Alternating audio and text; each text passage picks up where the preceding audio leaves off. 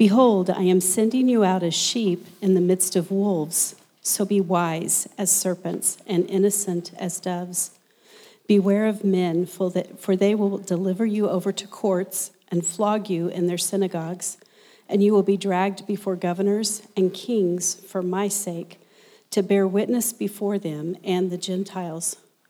When they deliver you over, do not be anxious how you are to speak or what you are to say, for what you are to say will be given to you in that hour. For it is not you who speak, but the Spirit of your Father speaking through you.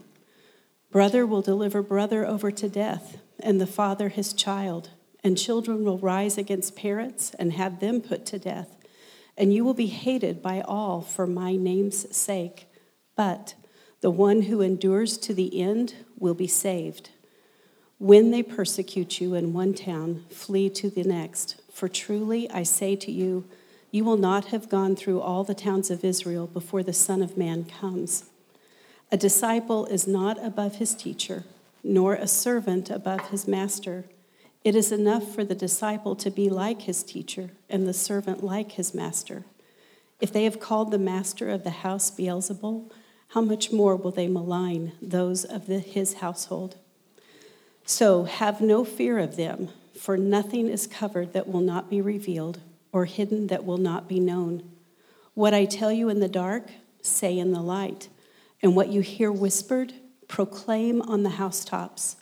And do not fear those who kill the body, but cannot kill the soul.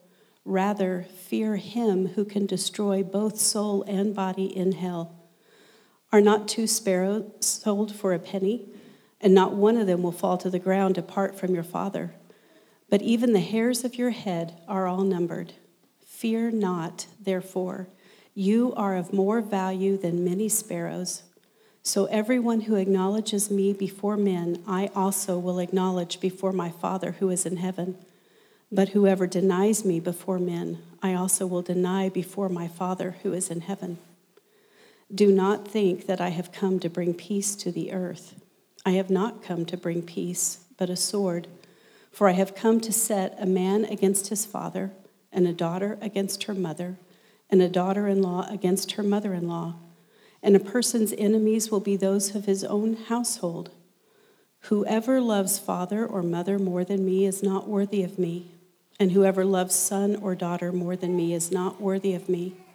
And whoever does not take his cross and follow me is not worthy of me. Whoever finds his life will lose it, and whoever loses his life for my sake will find it. Whoever receives you receives me, and whoever receives me receives him who sent me. The one who receives a prophet because he is a prophet will receive a prophet's reward. And the one who receives a righteous person because he is a righteous person will receive a righteous person's reward. And whoever gives one of these little ones even a cup of cold water because he is a disciple, truly I say to you, he will by no means lose his reward. Amen. Amen. Isaiah chapter 40, verse 8 says, The grass withers and the flower fades, but the word of our God will stand forever. Let's pray. God, we thank you for um, your, your great and holy word um, given to us um, by uh, the very words uttered from your mouth um, through, uh, through men um, who, who came um, to bear witness uh, about, about the Son of God um, and about the ways of God, um, so that the people of God uh, would be formed, uh, so that the people of God would, uh, would, would understand and know who you are um, and who you've called us to be. Lord, again, uh, we, we just submit ourselves to your word, submit ourselves to you this morning, and uh, we are grateful for our time here. In your name, amen. Amen. Thank you all. You may be seated. You, you might be wondering, how in the world are we going to get through all that? Well, uh, we will. Um, today's, today's approach uh, to this text is going to be a little bit different than what we uh, are used to, um, mainly just because of some of the nature and the context of, of this passage of Scripture, what's going on, uh, what, what, what is being accomplished. Um, and, and really just want to spend some time helping us understand how this applies to us today. I, but really, as we get into that, I think it's important to acknowledge that I, I don't think that there's anyone here um, who is unaware of being misunderstood or maligned. Anybody? Uh, maybe, you have felt in your life misunderstood on a deep level, um, maybe even maligned for something, uh, maybe even when you have stood for something that uh, you fully believe is right. Am I the only one? Um, and so I, I think that, that, that we, are very aware of that. This is, this is something that, may ex, that we may experience um, as a result of standing for something um, that, we, that we deeply believe in, um, which often comes at a, at a pretty great cost. Um, standing for something that we believe in, and it's often uncomfortable and painful for us to walk through and experience. And so, what I want us to see, church, is that as Christians, the Bible gives us a very sufficient, that's kind of redundant, by the way. You know that, right? Very sufficient. It's kind of like saying the same thing twice. Sufficient, it's, it's kind of like, uh, I don't know, I don't know what, how else you'd, you'd, say it. What? Anybody else have some fun redundancies? Uh, like a round circle? Yeah, kind of, kind of redundant. Uh, but we have sufficient um, support from the scriptures in the times of trials um, and in the times of, of suffering. And so the Bible gives us a very sufficient framework uh, for the inevitability of suffering and persecution. In fact, 2 Timothy 3:12, Paul, well after the life and the ministry of Jesus, Paul says, "Indeed, all who desire to live a godly life in Christ Jesus will be persecuted." All who desire to live a godly life in Christ Jesus will be persecuted. And such is the nature of today's text from the very words, uh, from the very mouth of our Lord, um, pretty much saying the same thing and, and really laying a foundation for us. And so, as we saw several weeks ago, in the first 15 verses of this chapter, in Matthew chapter 10, in the first 15 verses, Jesus has given his disciples a very specific mission um, or a very specific message to be taken to a specific people, and that was the Jews. Remember, Jesus told his, Jew, told his disciples, Go and share this message only with the Jews. Don't go in, down any roads that lead you to Gentiles. Go only to the house of the lost sheep of Israel. And so the message that they were going to share, in essence, was that Jesus was here, the Messiah was here. That the, the one who the Jews had believed for many, many, many years was here, and it was in Christ that he was here. And so, this message, Jesus assured them, is a message that was going to be rejected by many people. Matthew writes about um, the order given by Jesus to his disciples, and essentially, Jesus is telling them what to do. And so, as specific as this particular mission is, um, church, let me just say something. Um, today, we are not given that same mission to go only to the uh, lost sheep of the house of Israel, are we? Uh, we are not given that same exact message. In fact, Jesus will later broaden this mission, even in his disciples' life, and say, Now go into all the world, proclaiming among all the nations all that I have taught you, all that I've commanded you, and lo, I'm with you till the end of the age. And that's a very uh, bad, uh, kind of just from memory, reciting of that verse. And so I apologize for that. But Jesus will broaden this message. But Jesus in this text is writing about this particular message. And so, as specific as this particular message is and mission is to the Jews, or the, the disciples that Jesus has given, we must understand, church, that no passage of Scripture, no text of Scripture fails to apply to us right here and now. If, if all we do is just kind of kind of stick our heads in the text and, and, and have no way of giving handles to the things um, that God is calling us to as living faithfully, as uh, on mission here in this world, in this day and age, then we've not done our job well. And so this very much applies to, this very much um, is directed to a very specific mission that Jesus gave to a very specific people but we must understand how this applies to us today. And so, our context, our time, our, our culture may be different, but our Lord, our, His gospel, and His teaching are the same. We have the same Lord, the same gospel, the same teaching, and the same eternal implications apply to us today and are essentially helpful and timely for our moment. 2 Timothy 3:16 and 17 says this that all scripture is breathed out by God. All scripture. All scripture is breathed out by God, profitable for teaching, for reproof, for correction, for training in righteousness, that the man of God may be complete, equipped for every. Did you hear that, church? That is, that is really good news for us. That we have a, a book that is sufficient in its content in order to produce in us the thing that God is desires to produce in us. Did you hear that? that, that, that the scriptures say of themselves. The scriptures say of itself. The writers of the scriptures say of itself that the, that the writings found in this book are sufficient for us to live the kind of life and for us to become the kind of people that God wants us to become. Man, what good news that is. And so, to describe the challenge, hopefully you kind of feel some tension here, but to describe the challenge of how to apply an ancient text and an ancient context to our modern times, the, the, uh, a British theologian named John Stott wrote a book called Between Two Worlds. It's a catchy, very catchy title. Between Two Worlds. And essentially, it's a, it's a preaching book. So I, I don't expect a whole lot of you to read this book unless you want kind of a, to, to, to learn about uh, kind of like the ins and outs of, of preaching and things like that. You're probably like, well, you need to read a lot more preaching books, bro. Um, well, this particular preaching book is, is uh, a, a book that kind of helps us understand how to take an ancient text, apply it to modern times. Now, remember, the, the text, as we read it, has an intended meaning. It has one meaning. Now, people differ on interpretation, people differ on ways to apply that text, but just know that in its original writing that it has an intended meaning, an intended audience, um, and, and it, has, it has one meaning. That's the way that God has written his word. And then we, as people, as faithfully to the text as we can, seek to apply and seek to understand it um, and, and how it and, and, what it what it how it uh, how we understand it today. And so what John Stott did is says that the preacher stands um, in two worlds. Um, he, the, the preacher is a man positioned between two worlds, and his task is to bridge the two, the original meaning and how it applies to us today. So we, we, we kind of straddle this line of here's what this text means in its original writing and, and how it applies to us today. And so this I, I bring all this up because this seems to be a great application for the kind of text that we see today. Um, for, for the text that we're in today in Matthew chapter 10.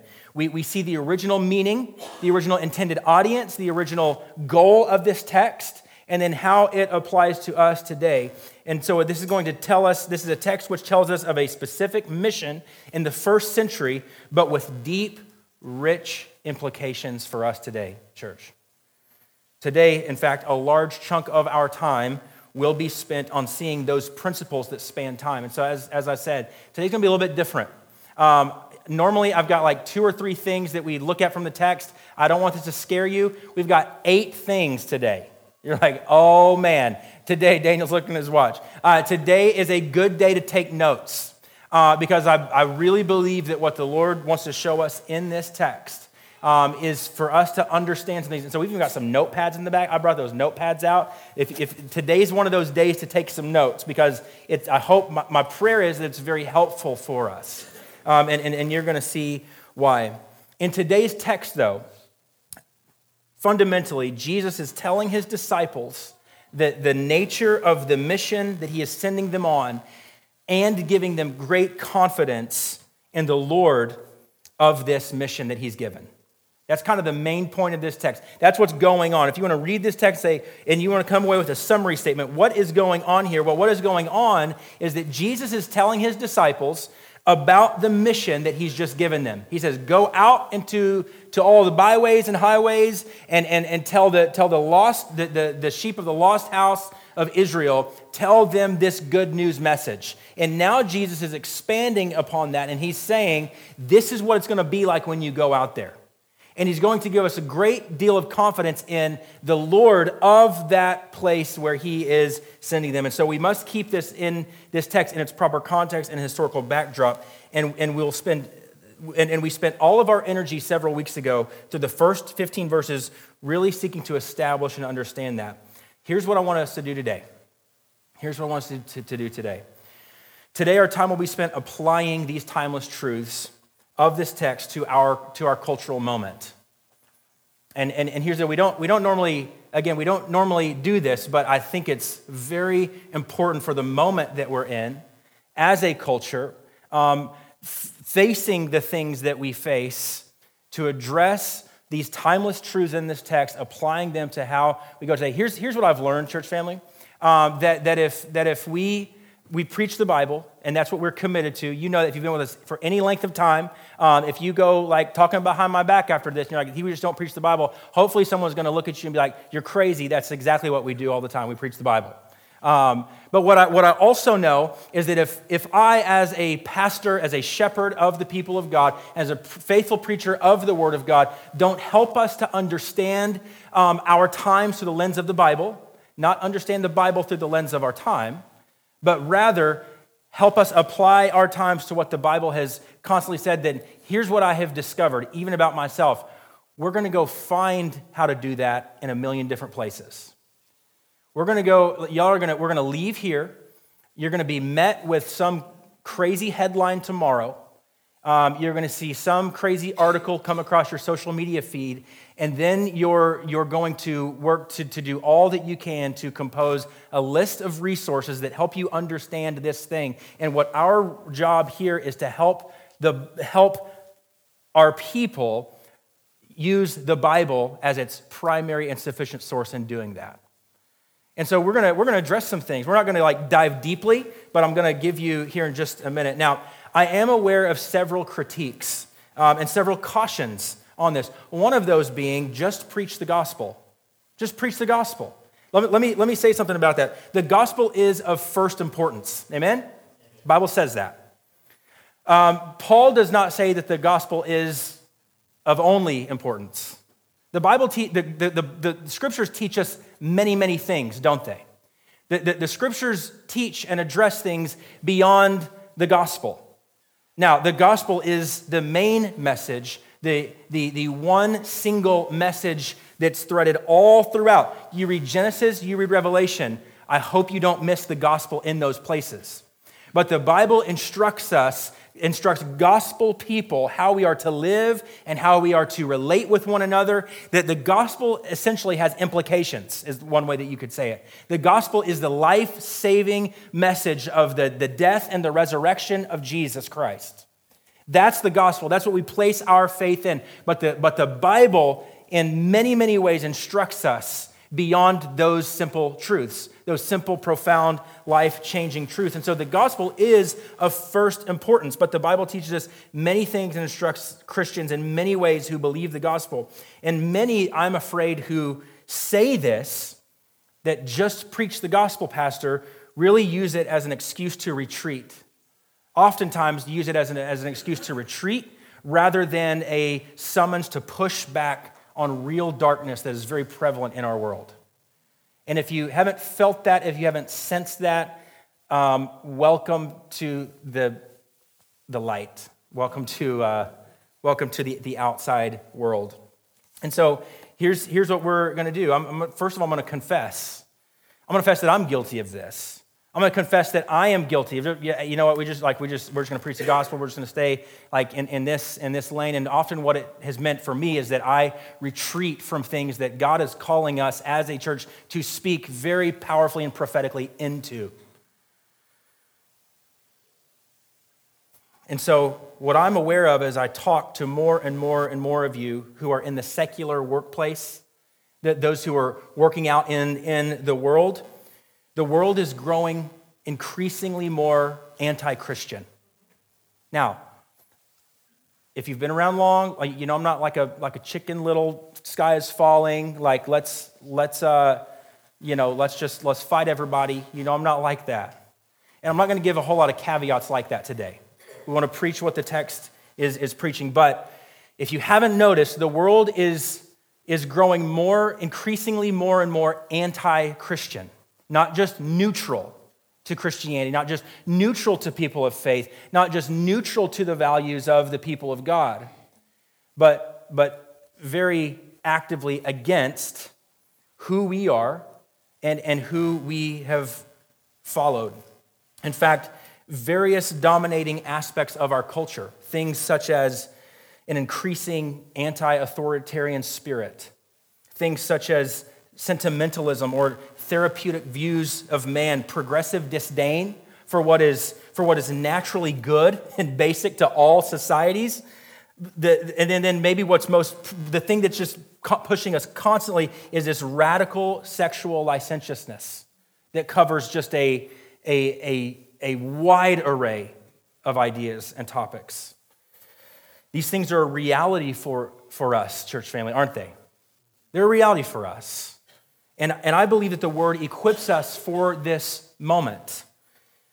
Now, we don't have time, and I don't have the ability today. Like, I just don't have like the capacity or the ability today to, to diagnose and navigate all of those things today and address each of those things specifically. But let me give you two things. It is our goal as a church this year, this year to, to help our people better equip, or to equip our people um, to think through some of these issues that we're facing. I think it's, I think it's important for us to, that and we're going to start today with just these these eternal principles that Jesus gives his disciples, what he's told them about the mission that he's sending them on, and the same kind of mission that he has sent us on, that there are principles here, there are things here that God has told his disciples that very much apply to us today. And so it is our goal this year to equip our people to think through and to, and to navigate this world with through the lens of the scriptures. And then second thing is that we're going to allow the word to be what shapes us. We're going to be we're going to allow the word to be what shapes us. We are unapologetically a gospel formed, word shaped people. Um, listen, I listen to a lot of commentary. I listen to a lot of I listen to, to news. I listen to to, to different uh, differing uh, uh, views news wise, um, and and I take those in, and sometimes I just have to say like no more. And it's it's very quick and very easy to to realize that you are becoming more and more shaped and formed by these things and by God's word. And what our job here today is to help our people think through these things, but as a primary source, the Word of God being that primary source. Are we saying that there's other sources that aren't good? No, we believe in, in, in common grace. We believe that, that God, is, God is grace is, is known throughout the world in varying different ways.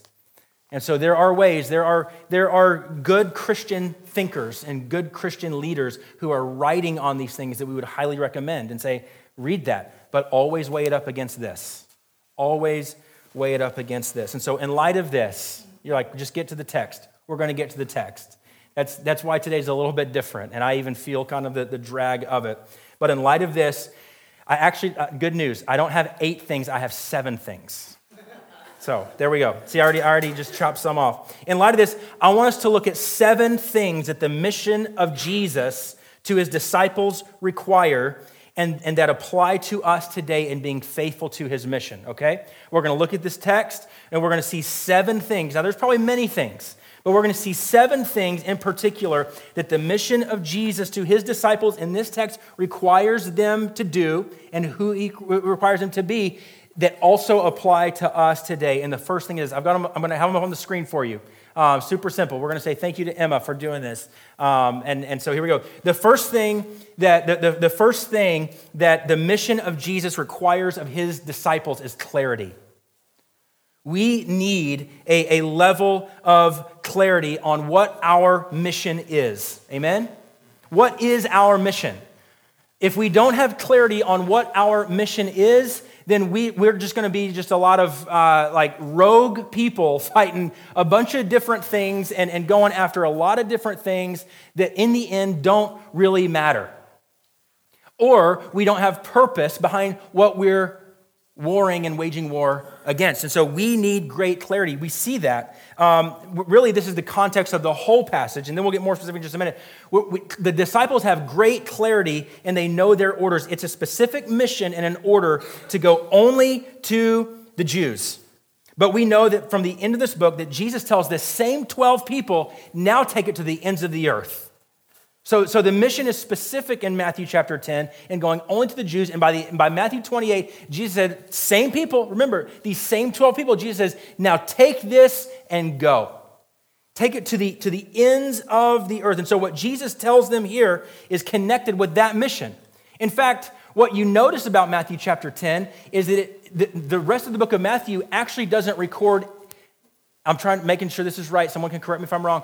The rest of Matthew doesn't record any of these specific 12 disciples experiencing these things that Jesus tells them they're going to experience. Now, chapter 11 tells of John the Baptist.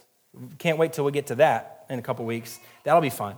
Um, but we see that Jesus telling them that this is what's going to happen, and we don't see anywhere in the book of Matthew these things actually happening. And so, what Jesus is telling them is that as, as you go out on this mission, and as I prepare you for the mission, not only to the Jews, but to the nations, this is what's going to happen. And let me tell you from history, we know very well the, the, the, the uh, fate of many of these disciples who gave their lives for the mission that Jesus had them on. And so, as we begin to engage and live within the moment that we're in, what we face the danger of is constantly reacting and allowing what is of first importance not to be our primary message.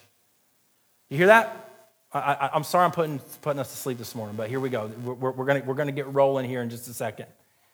Let me say that again. As we begin to engage and live within the moment that we are in, if we don't have clarity on what our mission is as the church, as the people of God, the danger that we face is constantly reacting and allowing what is of first importance not to be our primary message and sometimes not to be part of our message at all.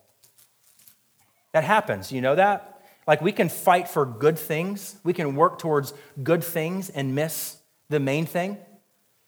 But when we have, when the main thing stays the main thing, then the other things that we ought to be pushing towards and leaning into really begin to fall into place well. This is not me saying just only ever preach the gospel. Hey, proclaim the gospel, understand your message, understand with clarity that that's what it is. But we must be clear on what is truly at stake. We must be clear on our message and, and, and let me also be clear, if I haven't already, many of these issues that we're facing as a culture and as a society are very much gospel issues. They are issues that we must meet with the gospel and at their core have a, have a, a, a total misunderstanding and abandonment and a rejection of the gospel of Jesus. And they are very much against what gospel people are all about. The second thing that we must be about, verse 16, let's read this. Behold, I am sending you out as sheep in the midst of wolves. So be wise as serpents and innocent as doves. The second thing that we must have in this mission is not only clarity, but secondly, confidence. We must live with great confidence. We have great confidence in our going and in our engagement, namely because of who we have with us. But we can be confident in this because verse 16 says that Jesus sent them out. Did, did anybody catch that? Typically, if I'm a parent and I know my children are in great danger, I'm probably just going to keep them in the house, right? the, text says that, everything that follows after verse 16, the, the, the basis of it is we have a Savior and a Lord who actually commissioned and sent them to go. He did not protect them. He did not keep them from this danger. In fact, as we know from the history of the church and the history of the way the gospel has moved, it has been through the persecution of the people of God. And so Jesus knows this. I'm going to send you out. And so we have great confidence in this because Jesus foresees their sufferings just as Jesus foresaw his own, and he instills into them great confidence in their going. And, and, and you realize like the juxtaposition here of, of, what, of what he says and, and the, the way that Jesus juxtaposes his disciples and how they are to go about navigating a hostile world. They're to be wise as serpents and innocent as doves. That's kind of a, a weird comparison, right? How do you, how do, you do that? It sounds like a, sounds like a tightrope that I've got to, we've got to be walking. But, I, but ultimately, what I believe that this means is that because we have great confidence in a sovereign king, there are moments where we are to speak, and there are likely moments where we are to keep silent. There are, there are moments to speak, moments to engage, moments to keep silent, but we also have confidence because the text tells us that Jesus promises his disciples that the Spirit will be present with them. And I have uh, here's something I've noticed about people in this room who I've had this I've had several conversations this week about what people in this world and in this moment and in the in the working in the spaces that they're working in. Here's what I've noticed about our people. And, and this is what gives me great confidence and comfort in even speaking on this topic today. This is not like a corrective sermon I'm having to preach. Hey, I'm greatly encouraged and challenged by the way that people in this room who are working in places that are hostile to the faith, hostile to those values, are engaging this. And I can give you several examples of see this person? Uh, see, see this person? Wise as a serpent and innocent as a dove. They're, they're navigating this, this moment very well. The third thing that Jesus um, indicates that his disciples will need in this mission um, is courage. So we need clarity on our mission, we need confidence in the one who sends, and then disciples in the mission that God has sent us on is courage. Let's look at verses 26 through 31. So have no fear of them, for nothing is covered that will not be revealed or hidden that will not be known. What I tell you in the dark, say in the light, and what you hear whispered, proclaim on the housetops. And do not fear those who kill the body, but kill not, cannot kill the soul. Rather, fear him who can destroy both soul and body in hell. Are not two sparrows sold for a penny? And not one of them will fall to the ground apart from your Father, but even the hairs of your head are all numbered. Fear not, therefore. You are of more value than many sparrows.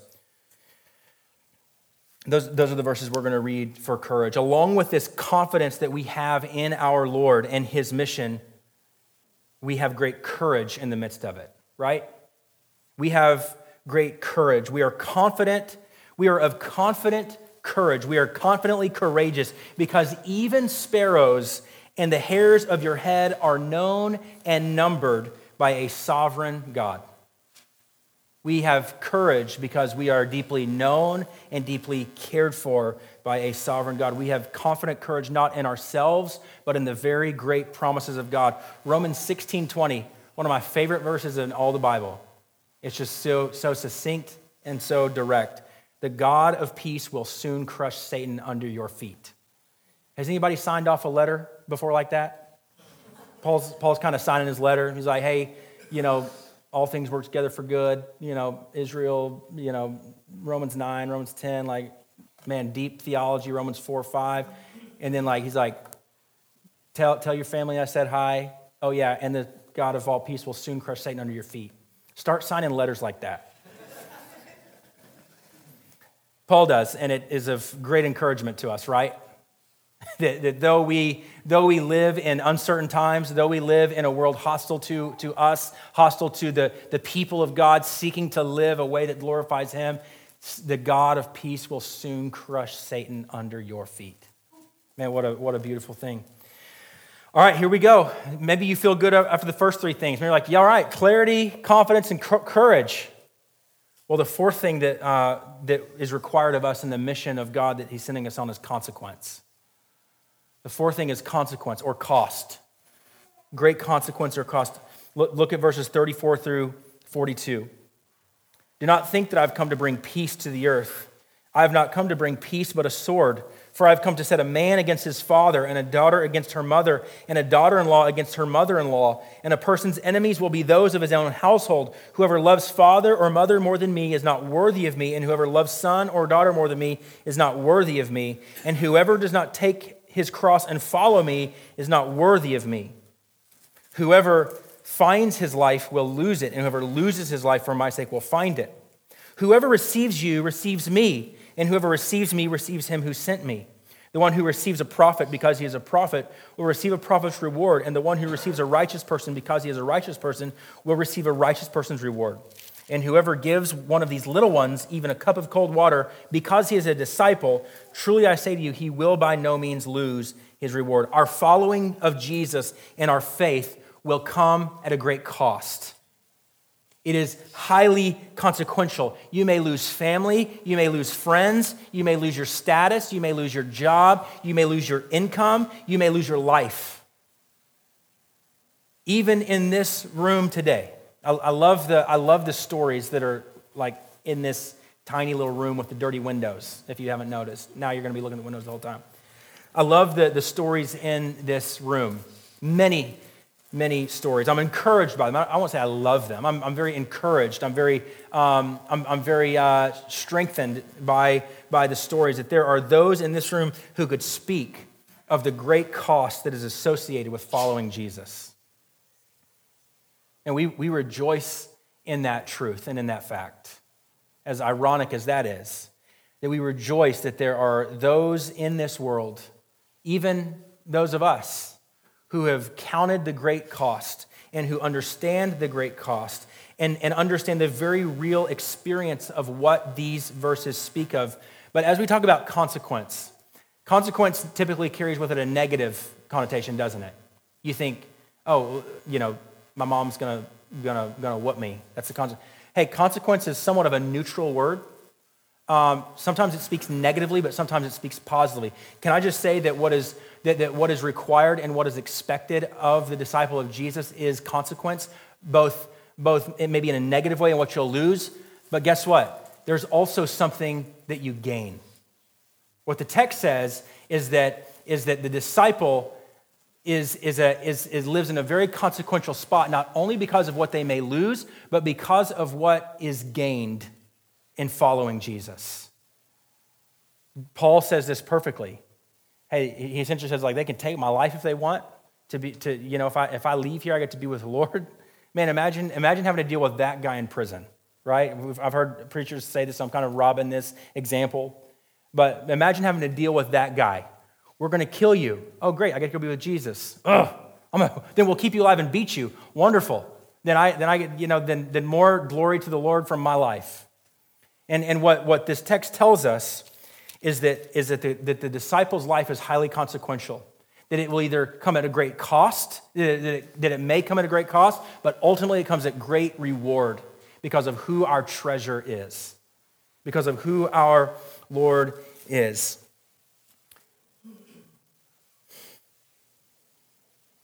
even in our death as disciples, reward awaits faithfulness. Hey, we need, as a church, as a people, we probably need to understand rewards in the Bible. Like, people have either taken, taken it to extremes when it comes to rewards, or people have all but, all but abandoned the biblical idea of rewards. Can we just say we believe in heavenly reward? We believe that faithfulness is rewarded by our Lord. We believe that, that there will be those who stand before the Lord with with greater reward for what they have done, not like as a way of works, not as a way of acceptance, not as a way of righteousness. Our righteousness is in, through faith in Christ and his work alone. But when one day when we stand before the Lord, he will see what we have done for him. And there is a biblical theology of rewards that we ought to understand in a more deep and thorough way. And so this there is hopeful consequence that we can be confident in our reward as disciples of Jesus. That's what, that's what the text tells us there in verses 40 through 42. Jesus speaks of an end to all of this multiple times in this text and points to this future reality. Peter, who's writing to a suffering, persecuted church in the first century, confirms the positive consequence of living a set apart life in 1 Peter 5 10 and 11. It says, And after you have suffered for a little while, the God of all grace, who has called you to his eternal glory in Christ, will restore, confirm, strengthen, and establish you. To him be the dominion forever and ever. Amen.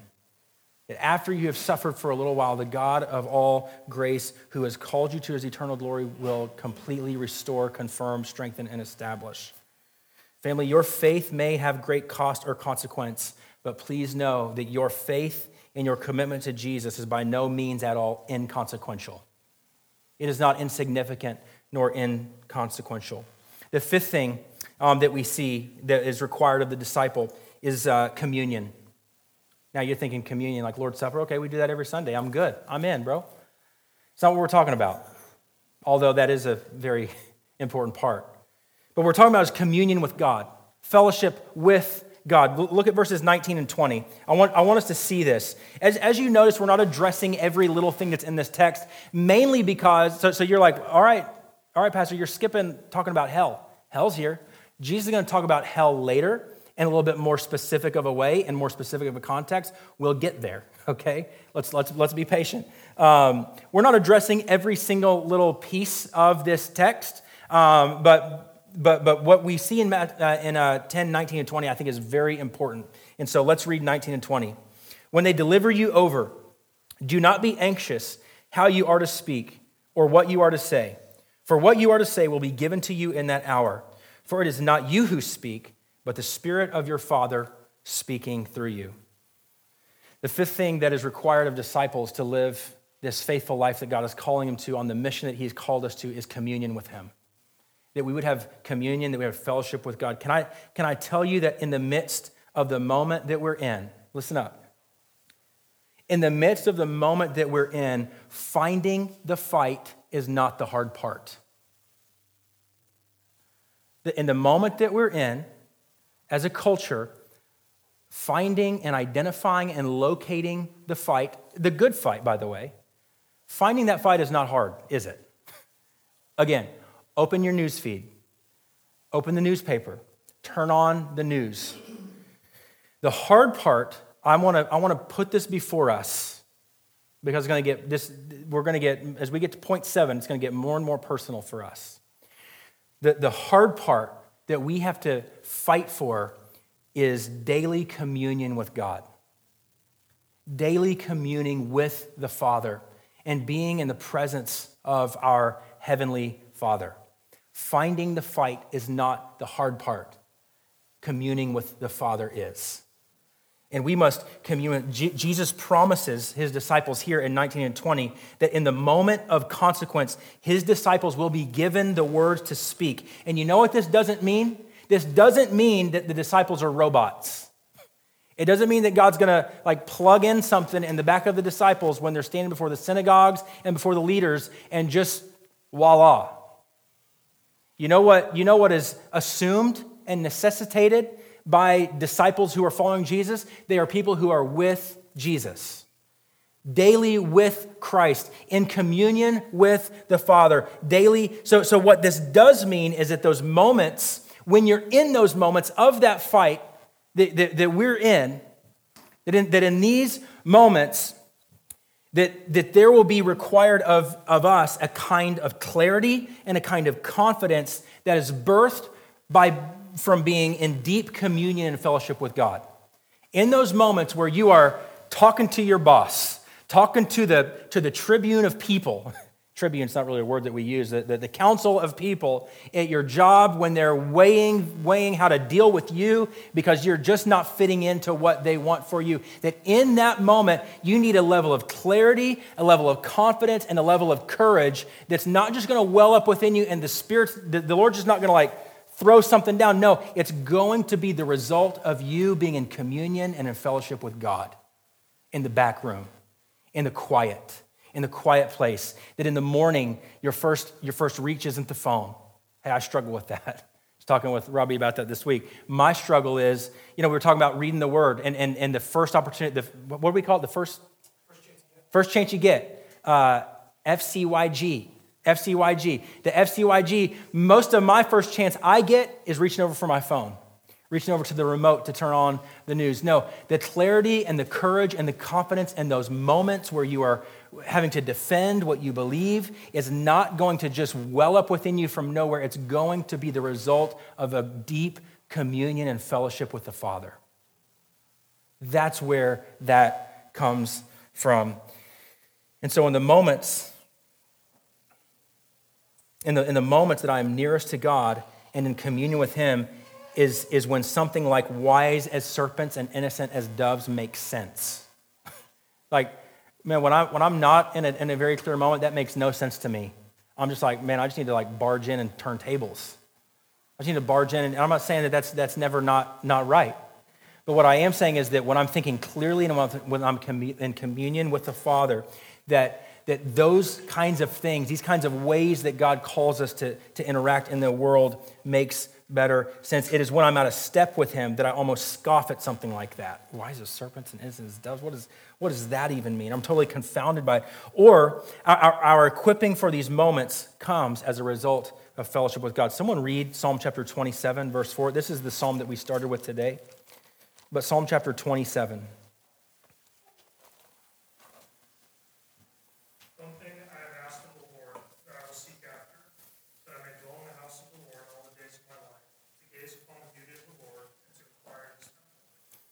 My prayer is in these moments that we are a people who have been with the Lord, that we are a people in communion with Him and in fellowship with Him. Then the sixth thing that's required of disciples in these moments is, is uh, I can't, I've got it different on my notes than up here. What does that say, Emma? This sixth thing. Consecrational conformity. What in the world does that mean? That means conforming in such a way that is holy, conforming to the the Father, conforming ourselves to the image of who Christ is, not conforming to those things around you, but consecrational essentially means holy or set apart, a holy conformity to who God is and who He has called us to be. What is certain from the whole of Scriptures is that we are to settle in, church family. Let's settle in and get comfortable as those who don't feel at home in this world. Anybody feel that? Anybody feel a little bit more and more out of touch with what's going on in this world, or are you totally at home in it? Let me just say, there's not much precedence for that among the people of God. Among those who are true followers of Jesus, there's, there's not a whole lot of precedence for those who feel right at home. And we see that in 1 Peter. But what is powerfully true is that we are right at home with Jesus. Amen? We are right at home when we are with Jesus. In our conformity to Him, we are also comforted by Him in the fact that nothing that we could ever experience is unknown or outside of the purview of, of His knowledge and His awareness. Hebrews chapter 12, verses 1 through 4. I'll read that so that we can just get through this. Then we got one more thing. Hebrews 12, 1 through 4 says, Therefore, since we are surrounded by so great a cloud of witnesses, by the way, the context for this is the writer of Hebrews is, referring to all the people who gave their lives for what they believed. And then he's saying, Therefore, since we're surrounded by such this great cloud of witnesses who have experienced things that, that maybe us in this world are experiencing, let us also lay aside every weight and sin which clings so closely, and let us run with endurance the race that is set before us, looking to Jesus, the founder and the perfecter of our faith, who for the joy that was set before him endured the cross, despising the shame, and is seated at the right hand of the throne of God. Consider him who endured from sinners such hostility against himself so that you may not grow weary or faint hearted. In your struggle against sin, you have not yet resisted to the point of shedding your blood. What the writer of Hebrews says is Jesus resisted to the point of shedding his blood, the one who experienced such hostility from those around us. And so, not only is Jesus unaware of what you're walking through, what Hebrews tells us is Jesus has walked the path before you. Jesus himself gave his life for what he calls us to give his life for. And then the seventh thing that I want us to see that as the people of God, uh, the, the, the, verses for the, the, the passage that um, talks about our consecration and conformity, Matthew 10, 24 through 25, look what it says. A disciple is not above his teacher, nor a servant above his master. It is enough for the disciple to be like his teacher and the servant like his master. If they have called the master of the house Beelzebul, how much more will they malign those of his household? So we are conforming to the way of Jesus. We are conforming to the way that he has lived. If they've maligned him, they will malign you. If they've maligned the leader of the house, they'll malign the residents of the house. And that's what Jesus is telling us. And so the, the final thing is this. Hopefully, you'll follow me through on, on this. The seventh thing that um, is required of disciples of Jesus is that they are confessional people. And you're like, what, is, what in the world does that mean? Well, this, this may be more of an implication. Uh, verses 32 through 33 says, says this So everyone who acknowledges me before men, I will also acknowledge before my Father who is in heaven. But whoever denies me before men, I also will deny before my Father who is in heaven. I'm not saying that, what, what I'm not saying right here, but is true, is that we are people who confess of our sins. That's true. Disciples' confession, confessing when we don't follow Jesus, confessing when we do have fear, confessing when we, when we are. And, and, and in those moments, you know what the Bible says, right? That He is faithful and just to forgive. He's not punishing you, He's not condemning you for your fear, but that in those moments, we have an advocate in Jesus. What I am saying is, is that the confession of sin is certainly crucial to our following of Jesus, but the confession of sin is not so much what's in view. One of the things that the modern church has abandoned, this is just kind of like, here's our final, final point, like I said, more of an implication. One of the things that the modern church has abandoned, including Grace Harbor, this is a little bit of a confession of my own. One of the things that the modern church has abandoned is the practice of being a confessional people. Like uh, uh, uh, reading confessions together being a creedal, confessional people, being people who corporately confess sin, people who corporately affirm what we believe, people who corporately, congregationally read what we read what we believe and, and say together um, the, the corporate affirmation of what we live many times because what we say is the bible is sufficient again Please know that is our 130,000% posture here. That the Bible is sufficient. If you've been with us for any length of time, you know our stance on that. But present throughout history, present throughout the history of the church and the people of God, have been the active corporate confessions of faith actively, corporately, congregationally confession of our faith. They have never been at any time viewed as more authoritative or sufficient than the scriptures. And, and many people will say, well, they just become so, so rote and so, you know, so, so methodical and so just, just we, we just kind of start spouting them. In that case, I pray that you would confess and allow the Lord to renew the things in your heart and your mind. It's kind of the same thing we talk about with Lord's Supper. It wasn't until later, later centuries and the more Western that the church got, that they started abandoning the weekly practice of the Lord's Supper together. And then we kind of slapped on this reason well, we just don't want it to become too, what's the word I'm looking for? Too mundane. I say we, we do lots of things. There's, there's lots of things that we do habitually that may become mundane but are good for us, right? Do we sleep every night? You're like, well, don't compare that to Lord's Supper. No, I would absolutely compare that to that. And so, present throughout history, again, have been these active corporate confessions of faith. And they've never, at any time, no one who ever wrote these or confessed these or read these together believed them to be more authoritative than the scriptures. In fact, Carl Trueman, um, he's a guy that I would highly recommend you to, to just kind of read. May he, we may not agree with everything that he says, but Carl Trueman gives some helpful background on the use of confessions by saying this. We've got the quote up on the screen so you can follow along. The Bible offers numerous indications that an agreed verbal confession of belief is an important part of its conception of God's people. In the Old Testament, the Shema, Deuteronomy 6 4, grounds the identity of God's people in the identity of God Himself in a manner that is confessional in both senses of the word, doctrinally as a statement of truth, and liturgically as a public declaration of faith. The New Testament witnesses to a continuation of this pattern with Paul's reference to sayings that are true and worthy of all acceptance by the church. And indeed, his use of statements which have a creed-like quality, like in 1 Timothy 1.15. He says, great indeed, we confess is the mystery of faith and a mystery of godliness. And guess what? That's not a reference to the Old Testament. It's a, it's a common circulating confession. It is believed that the people of God recited together, read together, read corporately and congregationally. Paul's emphasis on faithful adherence to the form of the apostolic teaching also reflects this in 1 Timothy 1:13. And so what confessions do is they unite the people of God in the fight against Satan. You realize that's who we're fighting, right? Like we're fighting against Satan. Nobody's saying we shouldn't be fighting Satan. We are fighting Satan. We battle not against flesh and blood, but against the principalities of this world. And so, what confessions do is they unite the people of God in the fight against Satan and the lies that he tells us and the heresies that threaten the purity of the church. And so, I'm not proposing that the text here in Matthew 10 directly commands us to do this, but I will say this we are at a major disadvantage as such an individualistic Western culture, in that we don't realize the corporate nature of our fight against Satan. Like, why, this, is, this is why we have so many who will say things, well, my faith is private. Did you know that, like, literally no one said that before, like, the 1960s in America? My faith's private. No, you read history and you read other cultures, and the, the faith of the people is, is just a corporate embodied experience together. And, and, and so this is why we hear things like my faith is private and why we have seen such a lethargic, malnourished understanding of gathering with the people of God on the first day of the week.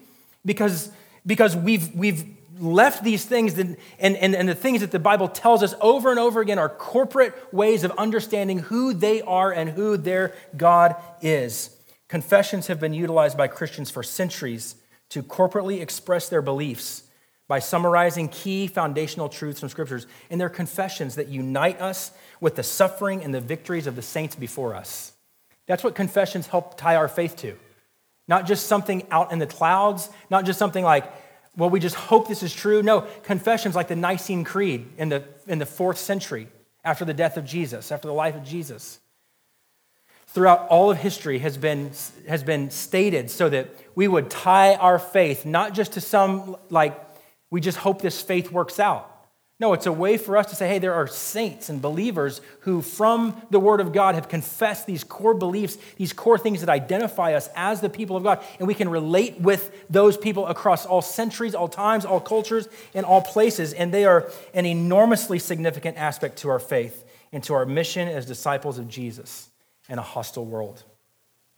It's a big text, but I hope that this morning what you have seen is that Jesus gives his disciples a mission a mission that carries into us today. Not in all the same regions of the earth and all the same moments, but we are very much in a moment in this time where if we don't have a foundation for what it looks, as, looks like as the people of God to engage the world with the Word of God, with the truths, the, the, the, the timeless, eternal truths of the people of God, then man, we, we don't have much of a foundation. And we've, we've got to understand this. So here's what I want us to do. If you're not asleep, would love for you to stand.